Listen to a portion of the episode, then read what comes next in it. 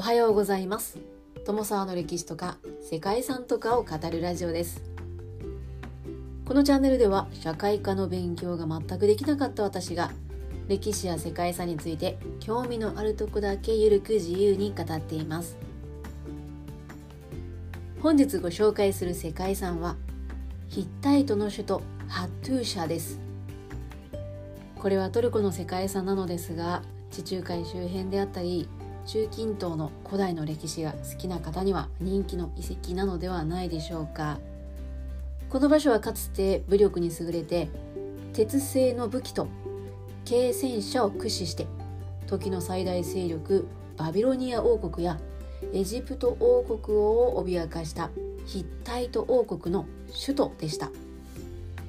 ヒッタイトというのは現在のトルコに高度な文明を築いた古代民族であり彼らが建国した帝国です。騎馬民族でもあるヒッタイト人は優れた製鉄技術を持っていてその技術を独占していました。そのヒッタイト人が紀元前の1800年頃にトリコの中央部に建てた王国がハットゥーシャです。王国は紀元前17世紀から紀元前13世紀と非常に長い期間にわたって繁栄しました。彼らは鉄製の武器であったり機動力の高い軽戦車を駆使して周辺の国々を次々と滅ぼすと最盛期にはメソポタミアにまで領土を拡大しました。そして当時エジプトやバビロニアとともに古代オリエントの三大強国に数えられるほどの大国となりました。ですがそんなヒッタイトは紀元前の1200年頃に突然姿を消しました。その理由としては地中海から侵入してきた海の民とも呼ばれる民族によってハットゥーシャが破壊されたと言われていますが滅亡した原因については他にも諸説ありはっきりとは分かっていないようです。ハットゥーシャの遺跡は1834年にフランス人考古学者チャールズ・テキシエが発見して日の目を見ることとなりました。その後1906年に発掘を行ったドイツ人考古学者フーゴー・ウィンクラーが書庫を発見しました。そこから出てきた大量の粘土板によってここがヒッタイトの首都ハットゥーシャであるということが突き止められました。ハットゥーシャはトルコの首都アンカラの東約 150km の場所に位置していて標高 1000m の高原に大城塞レリーフの刻まれたヤズルカヤ神殿そしてスフィンクスの門などといった多くの遺跡が残されています。ということで本日は古代の王国の首都の遺跡トルコの世界遺産ヒッタイトの首都ハトゥーシャをご紹介します。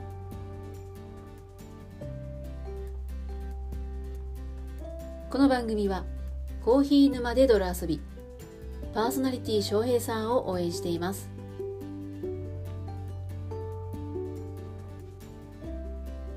ハットゥーシャの遺跡はトルコ中央部ボアズカレ地方の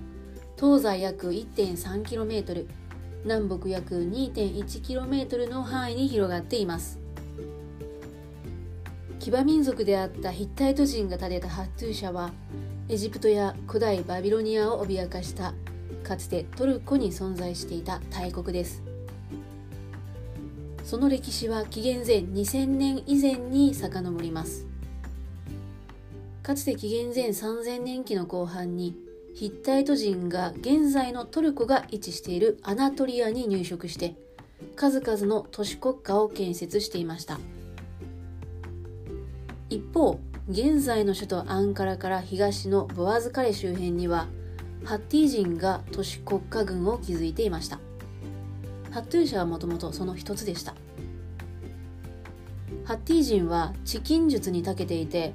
金や銀銅の精錬をはじめ高度な文化を有していてアッシリアをはじめメソポタミアの国々と盛んに交易を行っていたそうです。アナトリアに入植したヒッタイト人が建設した都市の一つにネシャという王国がありました。紀元前17世紀頃ネシャ王アニッタがハットゥーシャに侵入するとハッティの王ピウスティを破りなんと一夜のうちにハットゥーシャを占領してしまったそうです。そしてネシャ王はこの町が今後他の者の手に渡らないようにと一度焼き払い野草を植えて呪いをかけたと言われています。発掘調査でこの時代の地層から大量の灰と焼き跡が発見されていてこれは町を破壊して火をかけたものと考えられているそうです。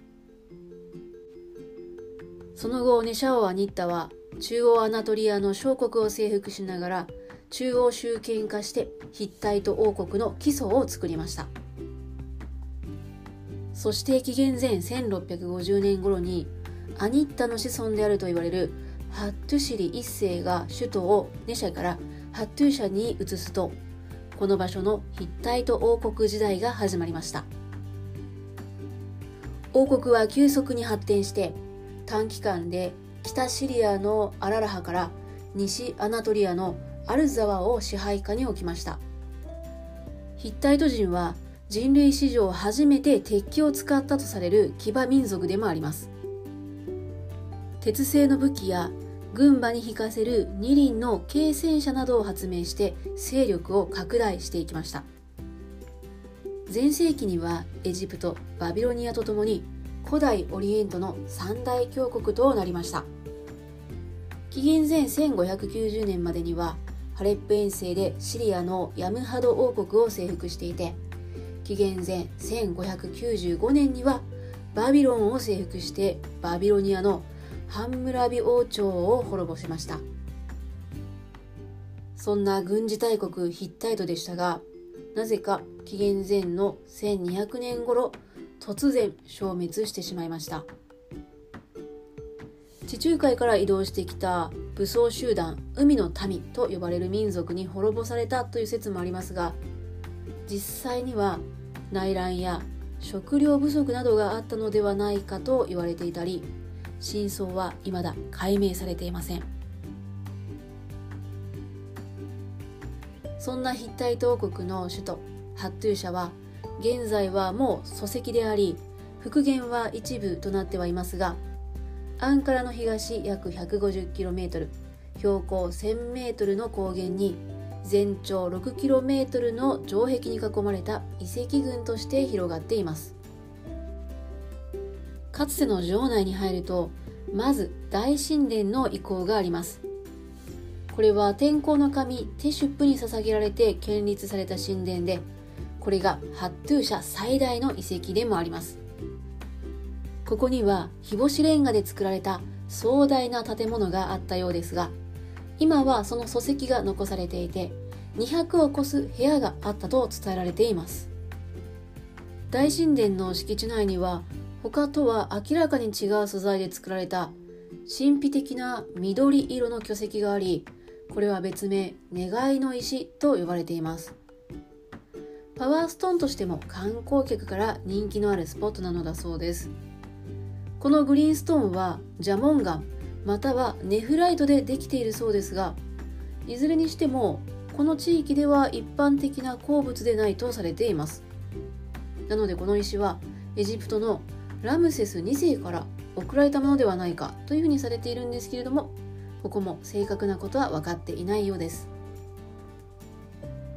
神殿から二手に分かれた道を右に上がっていくと縄文の一つライオンの門があります。そしてハットゥーシャを一望する遺跡の最高所にスフィンクスの門が設置されています。ライオンの門は口を大きく開けたライオンのレリーフが両側に配置されています。2頭のライオンはまるで敵を威嚇するかのように見えるのでこれは城壁の中に悪霊が入るのを防いでいたとも言われているそうです。ライオンのうち1頭は損傷が激しかったため一部復元されていますがもう一方はオリジナルなのだそうです。スフィンクス門はハットゥー社で一番標高が高くハットゥー社を一望できる場所に建てられました。スフィンクス門の下には地下通路があったようでそちらが通用口でスフィンクス門は儀式用だったのではないかなどとされているんですけどもやはりこちらも未だ謎に包まれています。スフィンクスの像のオリジナルはブアーズ教育博物館に展示されていてここで見られるのはレプリカだそうです。そしてハトゥー社の東にあるビュックカレと呼ばれる大城塞はヒッタイト帝国の末期まで皇帝たちの住まいだった場所です。かつては長方形の塔がついた強靭な壁に包囲されていて内部には祈りの間や会議室図書室貯水場などさまざまな目的のための多くの施設が設けられていました。このビュークカレーと呼ばれる大きな宮殿跡からは断片も含めて2500枚ものくさび型文字粘土板文書が発見されました。この発見によってこの巨大遺跡がかつてハットゥーシャと呼ばれたヒッタイト王国の都であったことが判明しました。発見された粘土板文書の一つにはカデシュの戦いでエジプトのラムセス2世と締結した平和条約について書かれていました。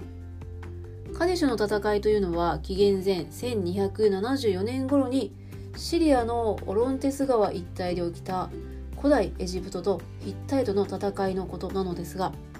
史上初の公式な軍事記録に残された戦争であり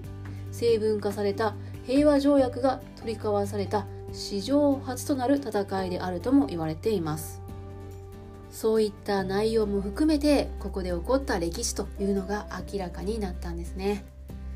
またそんなビュークカレの周辺ではヒッタイト以前の紀元前3000年頃からの住居があったという痕跡も見つかったそうです。そんな古代の都市ハットゥーシャではドイツ考古学研究所とトルコ当局が緊密に協力して考古学調査を行いそして長期にわたる修復や保全活動が行われてきました。その結果神殿や宮殿住居などといったさまざまな建造物に加えて埋没していた大型穀物庫や人工的な池をはじめとする共同施設まで発見されました。これらの発見や調査そして保護活動によって私たち訪問者が青銅器時代の大都市を体験することができるというわけなんですね。ここはぜひ歴史を知って訪れたい世界遺産だなと思いました。ということで本日はここまで。トルコ共和国の世界遺産ヒッタイトの首都ハットゥーシャをご紹介しました。最後までお聴きいただきましてありがとうございます。